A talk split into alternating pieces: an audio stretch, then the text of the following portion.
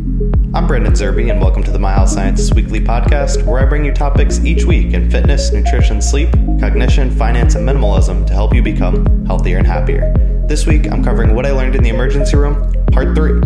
Let's get into it. We've made it to the final post in the series of what I learned in the emergency room. First, I discussed how nutritionally poor the food is in hospitals. Second, I talked about how misdiagnoses can happen and how you can prevent them. And third, today, I'm going to cover three more essential topics in health and wellness and how they were affected by my emergency room visit sleep, physical activity, and finances. Did you know that people who live next to airports have significantly lower sleep quality than those who don't? This is because the noise at night from the planes overhead can disrupt sleep cycles even if they don't wake us. Did you know that people who live in the city that keep their curtains open and let street light in their bedrooms have lower quality sleep than those who don't? This is because even dim light in our bedroom limits our body's melatonin production and thus reduces our sleep quality. We all know that if we have kids and they're waking us up throughout the night, that our sleep quality is much poorer because of those awakenings, even if we get the same duration of sleep. All of these poor sleeping situations on their own cause problems with our sleep quality. Put them together, and it's a sleeping nightmare that disrupts our immune system and recovery slash rest process. But what happens when we sleep in the emergency room or at the hospital? Nurses talking, televisions blaring, and medical equipment beeping. Lots of noise. There are also medical equipment lights, hospital lights, and electronic lights. Lots of light. And don't forget about the staff waking you up throughout the night to check your vitals. These are just a few of the factors causing patients to sleep about one and a half hours less in hospitals compared to their houses. This can't be good for those in the hospital who are prioritizing health and recovery. And when I was there, I experienced most of these factors. This was amplified by the fact that I didn't have my own room, so there weren't walls between me and many of the patients. This meant it was noisy and there was always light present. I even had my vitals taken a couple of times at night, which woke me. But surprisingly, there was a bright spot. My hospital provided me with a sleep kit. Oh my god, I loved it. There was a pamphlet explaining how important maintaining a proper sleep environment was. There were earplugs to drown out the noise, and there was a sleeping mask to block out the light. I was so excited when I got this that it was a little embarrassing, but it helped. While I did wake up a few times throughout the night, I got over seven hours of total sleep and fell asleep quite quickly. So while my sleep wasn't as great as it would have been at home, it was better than what most people get in the hospital. Therefore, if you're ever spending the night in the hospital, see if you can get a hold of some earplugs and a sleeping mask. Also, it might be worth asking if they can hold off on taking your vitals until the morning. These steps will help ensure a quicker recovery. What about physical activity? We all know that exercise is healthy and those that exercise are less likely to be hospitalized than those who don't. But what about when you're already in the hospital? Can physical activity help you recover quicker? Several studies say yes. More physical activity has been correlated with shorter hospital stays, less readmissions, and less complications. While this may not be the case for every illness or injury, it is the case for many, and it's worth asking your doctor about. When we increase our physical activity, we increase our heart rate, which increases our blood flow, which increases nutrient and oxygen delivery throughout the mind and body.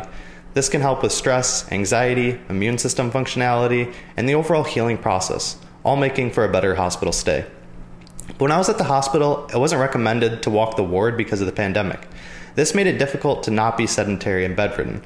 Despite this, I decided to complete a mini workout next to my bed some bodyweight squats, lunges, push ups, arm circles, stretches, and balance exercises. Anything just to loosen up my joints and get the blood flowing. And it turns out that physical activity would have helped with constipation if I had it, and does help with preventing kidney stone formation. So, though it would have been a little awkward if a hospital staff member walked in on me doing push ups, I'm sure it helped a little in my recovery. Therefore, if you're ever in a, in a, comparable situation, don't be afraid to walk the ward or perform some light physical activity if permitted by your doctor. These trivial things can make a significant difference in your health and recovery. Despite all my efforts to recover as quickly as possible, a trip to the emergency room is still a trip to the emergency room, which can be costly. The average emergency room visit costs around $250 if you have a copay insurance. That cost rises to over $1,000 if you have a high deductible plan and can reach upwards of $10,000 if you're uninsured. That's brutal.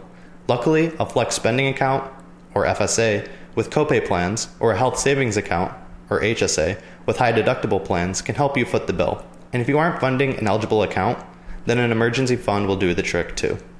So far, I've received two bills for my trip to the emergency room totaling $1,135, and there may be more on the way but I've consistently been following my seven steps to financial freedom, which eased most of the stress. Not only do I have an emergency fund that would have covered the costs, but I've been maxing out my HSA for a few years now. Therefore, the bills get paid right away from my HSA.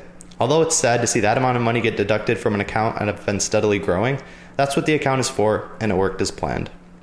So here are my final thoughts. While no one expects or plans to go to the emergency room, it'll likely happen to you at some point. Therefore, I've compiled a list of three more lessons I learned to better prepare you for this situation. Sleep is important for your recovery process, but the hospital isn't the most conducive environment. Ask if there are earplugs or a sleeping mask you can use to help get a better night's rest. Physical activity can also help reduce your length of stay in many cases, too.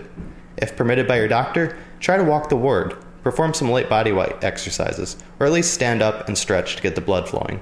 Lastly, have a fully funded emergency fund, or FSA or HSA, to cover the medical costs. This will ease your stress and anxiety, which will allow you to focus on your recovery. All of these steps will help make your emergency room visit healthier and happier. Thanks for joining me on the My Health Sciences Weekly podcast, where I bring you topics to improve your health and happiness through sustainable, evidence based, healthy habit change. If you'd like to receive weekly updates on the three most important things I've read, watched, and listened to within the past week, sign up for the My Health Sciences Weekly newsletter. Those on this list will never miss any of the latest and most important information I share about health and happiness. And if you're interested in taking the next step in your journey to health and happiness, check out My Health Sciences Plus. This monthly program provides you with the exact recipes, meal plans, workouts, and exercise programs I use to get and stay in the best shape of my life. Thanks again, and I look forward to talking with you again next week.